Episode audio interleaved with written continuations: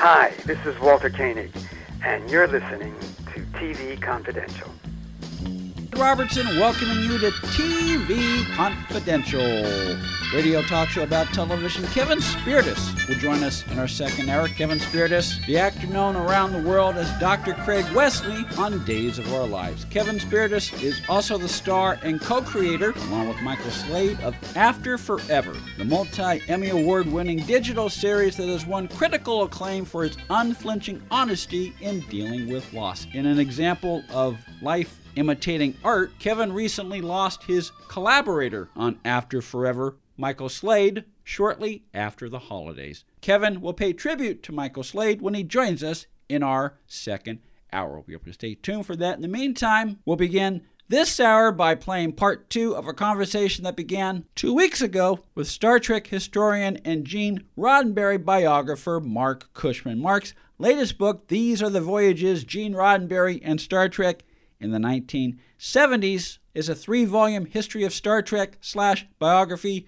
of Gene Roddenberry that chronicles the 10 year period spanning the cancellation of the original Star Trek in 1969 through the making and release of Star Trek the Motion Picture in 1979, a period during which Gene Roddenberry experienced a lot of personal and professional ups and downs while Star Trek itself became a worldwide phenomenon. These are the voyages Gene Roddenberry and Star Trek in the 1970s, volumes 1, 2, and 3, available through Jacobs Brown MediaGroup.com as well as Amazon.com, wherever books are sold online. I got a little confused reading about the nine, but that's Uh-huh. why but that's why I have you on the program because you can help me sort through all this stuff. Okay. Okay, it took a good four years for Star Trek: The Motion Picture to evolve from an idea to development to actually being made. And it, during one of the down periods, and as we just alluded to, it went th- the script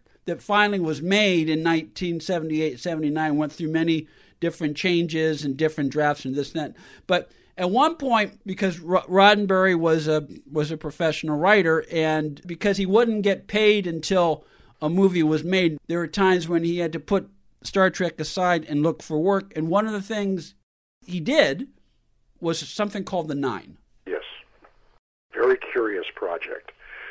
And he was approached by a group uh, in New York State who followed UFOs and, and believed, as a lot of people do, that UFOs have not only been here and we've been visited, but that they will be coming back uh, and making contact with us when they think that we're ready. And they had a channeler who was in communication with the Nine. And the Nine was this group of aliens who were sending messages saying, we need to prepare Earth for us coming back. And one of the things they wanted to do was they wanted the guy who created Star Trek to be hired to write a screenplay about their return, kind of a close encounters kind of a thing, and uh, to kind of just prepare everybody. And they admired Gene Roddenberry. They had been watching Star Trek. and and so they they liked the positive themes of it that aliens weren't viewed as monsters that they were viewed as intelligent creatures to be communicated with and so this group contacted Gene and asked him to come in and um, and write the script and so they sat him down with the channeler uh, and he asked all kinds of very good questions about who these people were and what they looked like and what kind of propulsion they used for their spaceships and all these things and, and how they were going to come back and how contact was going to be made and everything else. And we put in a lot of the, the transcripts Yeah. of these channeling sessions, which I found very fascinating. And then he wrote the script. But he wrote a script where he made himself the protagonist. He wrote because they wanted Gene Roddenberry to write a script, so he wrote a script about Gene Roddenberry being contacted to write this movie. Yeah. And that wasn't the direction they wanted to go in, so it ended up not getting made. But we put in excerpts from the script, tell you all about the story and then how it went along. And he puts in a lot of the stuff about his battles with Paramount, changes the names to protect the innocent, and everything else. But I found it a very fascinating uh, moment in his life that went on for several months while he was waiting on Paramount to find out what they were going to do with Star Trek. Yes, and as Marc just alluded, the transcripts of a lot of those conversations uh, between Roddenberry and the Channeler uh, during his dealings with the Nine are included in Volume 2 of These Are the Voyages, Gene Roddenberry and Star Trek in the 1970s, available at jacobsbrownmediagroup.com. Was interesting because you mentioned Close Encounters. And uh, because while this is going on, this group that summoned Roddenberry, apparently they also summoned Spielberg. Uh, That's uh, right. Steven Spielberg. He was out there for the same on the same mission, allegedly. Yeah. I did interview Spielberg about it, but that's what the information suggests. And yes, yeah, so you you you you leave it for the reader to decide whether uh, there's cause and effect between Spielberg being summoned by this group and the movie that eventually was released as Close Encounters of the Third Kind. Very, very interesting. Did, uh, did your hair raise a little bit when you were reading those transcripts? It was a, it was a little creepy, yeah. yeah. but but again, it's as we say, this book is perfect if you if you love everything about the Star Trek phenomenon and you love everything and you want to know in hunger for knowledge and information and want to take as deep a dive as possible. You know, you know what it did for me, Ed, on that on that level right there, is is I was a teenager and a young adult during the 1970s. Yeah. Uh, you know, eight, 17, 18, 20, 21, 22 in there. And everybody I knew was watching Star Trek five nights a week. Everybody I knew loved Star Trek, and we couldn't understand why it wasn't coming back. Yeah. And we kept hearing rumors that it was going to come back, but it seemed to be taking forever and I didn't understand why. And you read these books and you understand why. You see everything that was going on behind the scenes with Roddenberry, with Paramount, with the aborted attempts and finally success in bringing it back, and why it was brought back in the form that it was, and all the all the deep thinking that went into crafting the the story for Star Trek: The Motion Picture. Uh, about these guys going through midlife crisis at the same time that the creator of Star Trek was going through a midlife crisis. So it, to me, it was all very interesting, and uh, and hopefully it's interesting to people who read the books as well, to be able to go inside these rooms and hear the conversations and read the memos and read the transcripts and, and everything else and see the process that it went through to come back and why it took so long. Yeah, to borrow a line from Hamilton, you really do take us into the room where it happened whenever possible in volumes one, two, and three of These Are the Voyages, Gene Roddenberry and Star Trek in the 1970s. One of the fun uh, chapters of volume two, Marc, is when you talk about uh, Space 1999. I hadn't yeah. thought of this. There are a lot of parallels. Yeah. Uh, structurally, creatively, uh, between Space 1999 and Star Trek. More than I realized. Yeah. yeah any of us watching that show, and, and I was, uh, because we were all hungered for Star Trek, and here's the closest thing we could get to a new Star Trek. Not as good in many ways, but uh, but you know at least it was in that realm. Uh, but you find out in this chapter uh, with the quotes from the people who made Space 1999 and, the, and, the, and again the memos and things of that nature that they were deliberately trying to do as close to Star Trek as they could. I mean, just look at the the idea that Star Trek, the original series, was was ma- mainly three people. You had all the other characters, but it was Kirk, Spock, and McCoy, that triangle, and uh, Doctor, Science Officer, and Captain. And you've got that same equation in Space 1999. You've got them traveling through the the cosmos, encountering aliens and strange new life and strange new worlds and all that stuff, except on Space 1999, they're on the moon and it's been blown out of its uh, you know out of gravitational orbit and it's traveling at warp speed through the cosmos.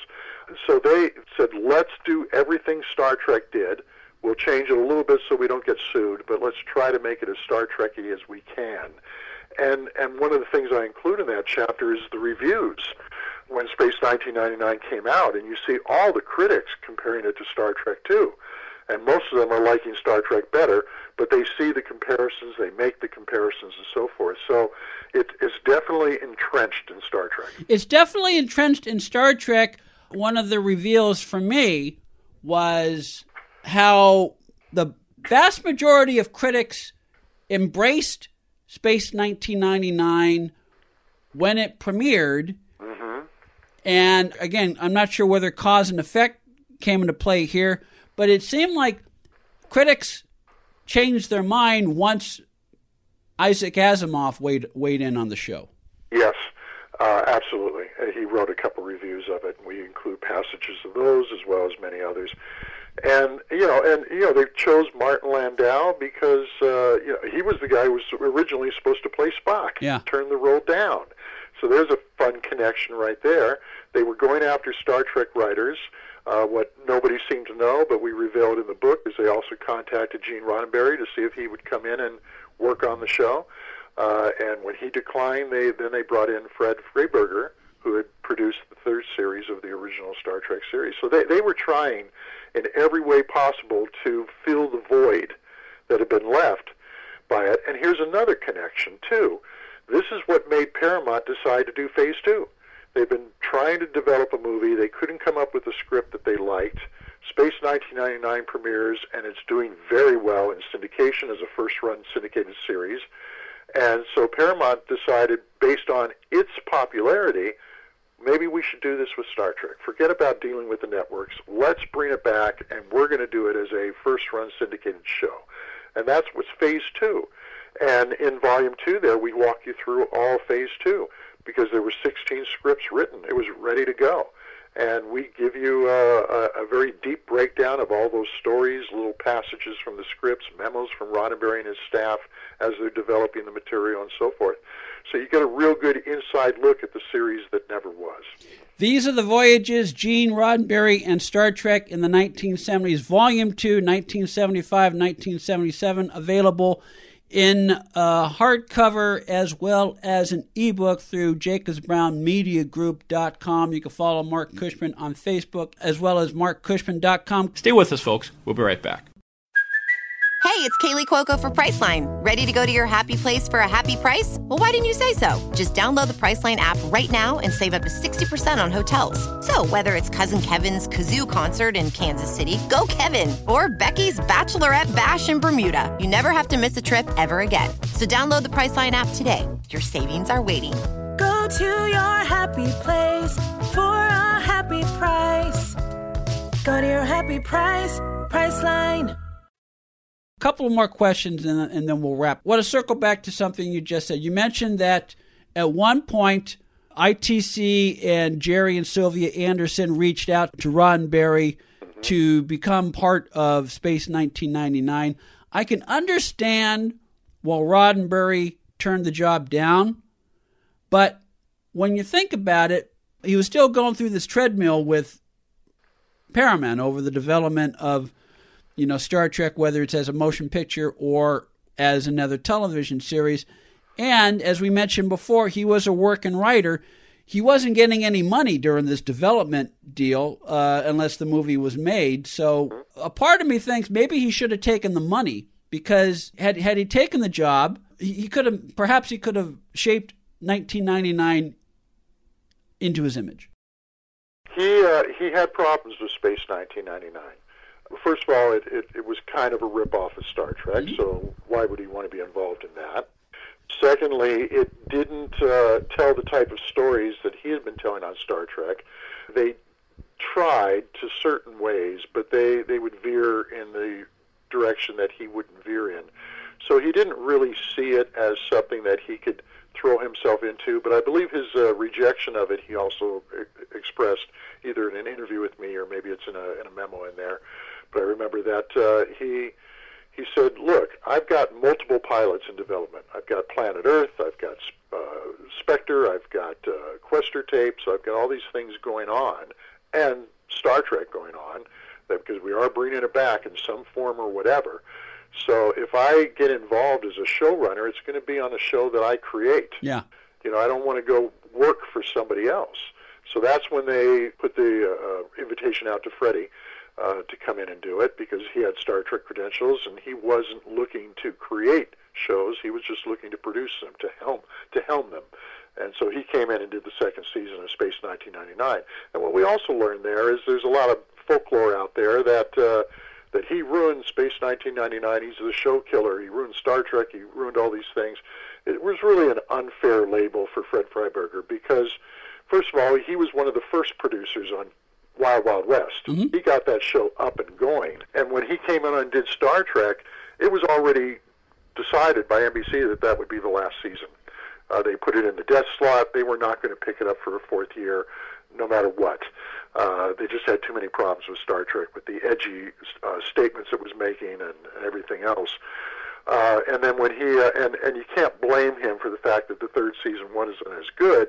Granted, he wasn't a visionary like Roddenberry or Gene Coon, but uh, the budget had been slashed so horribly that the third season was not going to be as good. Uh, but when he came in and did Space 1999, they only got a second season because he agreed to come on board. It was going to go off the air after one year, but when he said he would come in and produce the second season, they renewed it on that aspect alone. So he didn't kill the show; he got the show a second year. Yeah, he uncanceled the show. That's exactly right. and the really interesting thing is that a Space 1999 almost was a network show. I mean, ABC came very close to picking it up, but they they would not commit beyond 13 episodes. Yeah, they wanted it. They they, they gave an order for 13 episodes, but and this is the the reason why Paramount was going to do Star Trek Phase Two as a first run syndicated series. Uh, there's folklore out there that the networks didn't want it. That's not true. NBC had been trying to get Star Trek back for three years yeah. at that point, and they kept getting turned down. The reason they took the animated series is because that's the only way they could get it. Uh, because Paramount didn't want to rebuild all the sets unless they had a full year commitment uh, because they, you know, those sets were expensive. So they're not going to rebuild the Enterprise and rebuild it inside and out for 13 episodes. They wanted a full season commitment in order to do it. And what we find out also in Volume 2 is that finally, when they decided to do Phase 2, NBC called and said, We'll take it and we'll give you the full year commitment. We'll give you everything you've asked for. Please give it to us. And Paramount said, No, we've decided we're going to launch a fourth network. We don't need you anymore. So uh, you find out all this stuff that was going on behind the scenes. Volume two takes you behind the scenes of the period of uh, 1975, 1977. Volume 3 discusses the making of Star Trek the Motion Picture, covers the period 1977 1979.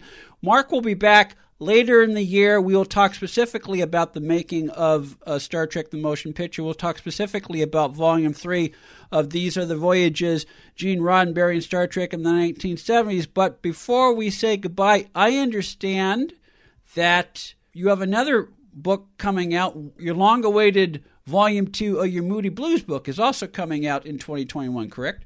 Yeah, I'm finishing that up now. I, I we just had uh, Voyages of Unseen Volume Two published, which finished out that two set book that just came out a couple weeks ago, and uh, I'm finishing up uh, Moody Blues Volume Two, Long Distance Voyagers, and that'll be out in the late spring, early summer of next year.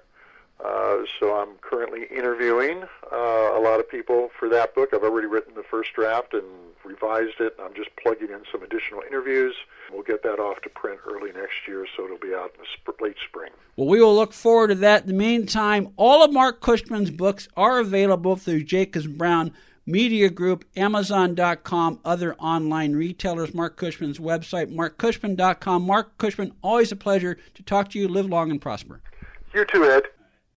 Jeffrey Mark will join us later on in the hour to talk about the life, career, and music of Ella Fitzgerald. We hope you stay tuned for that. In the meantime, and in case you missed it, Cy Chermak passed away last week. Cy Chermak, the award winning producer of such classic TV shows as The Virginian, Ironside Chips, Amy Prentiss, and Kolchak, The Night Stalker.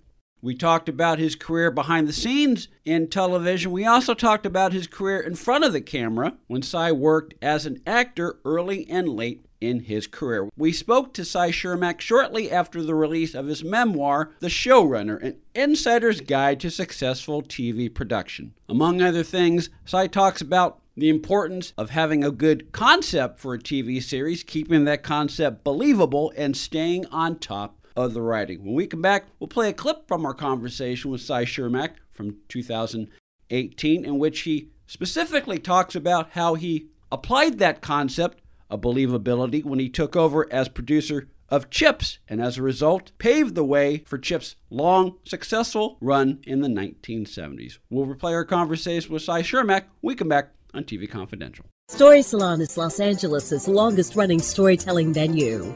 We have live shows every Wednesday in Studio City, as well as solo shows, podcasts, CDs, and several books. Los Angeles Daily News calls Story Salon Gemstones of Narrative. Something new, funny, astonishing. Sunset Magazine says tales tall, tragic, and tantalizing. All of this makes Story Salon one of the most eclectic entertainment experiences available. You can learn more about us by going to our Facebook page or by visiting our website at www.storysalon.com. Accredited by Guinness World Records, welcome to Archival Television Audio Incorporated. A peerless TV soundtrack archive, preserving the audio from television's first three decades, the 1950s, 60s, and 70s, the golden and silver age of television. For more information, go to atvaudio.com. One more item. Here's something a lot of us have in common.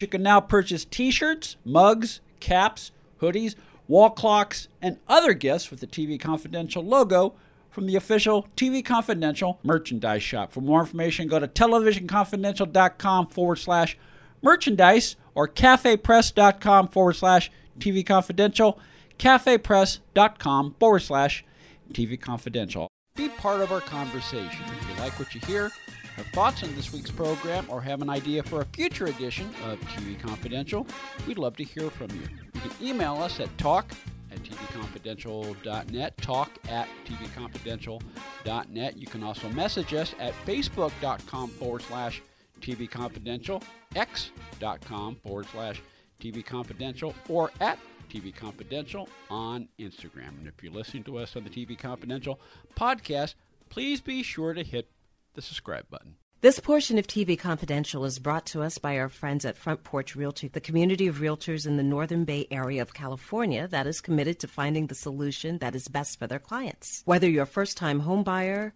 or looking to sell or lease your property in Northern California, call Karen Strain at 415 886 7411 or visit frontporchrealtygroup.com for more information on how they can help you.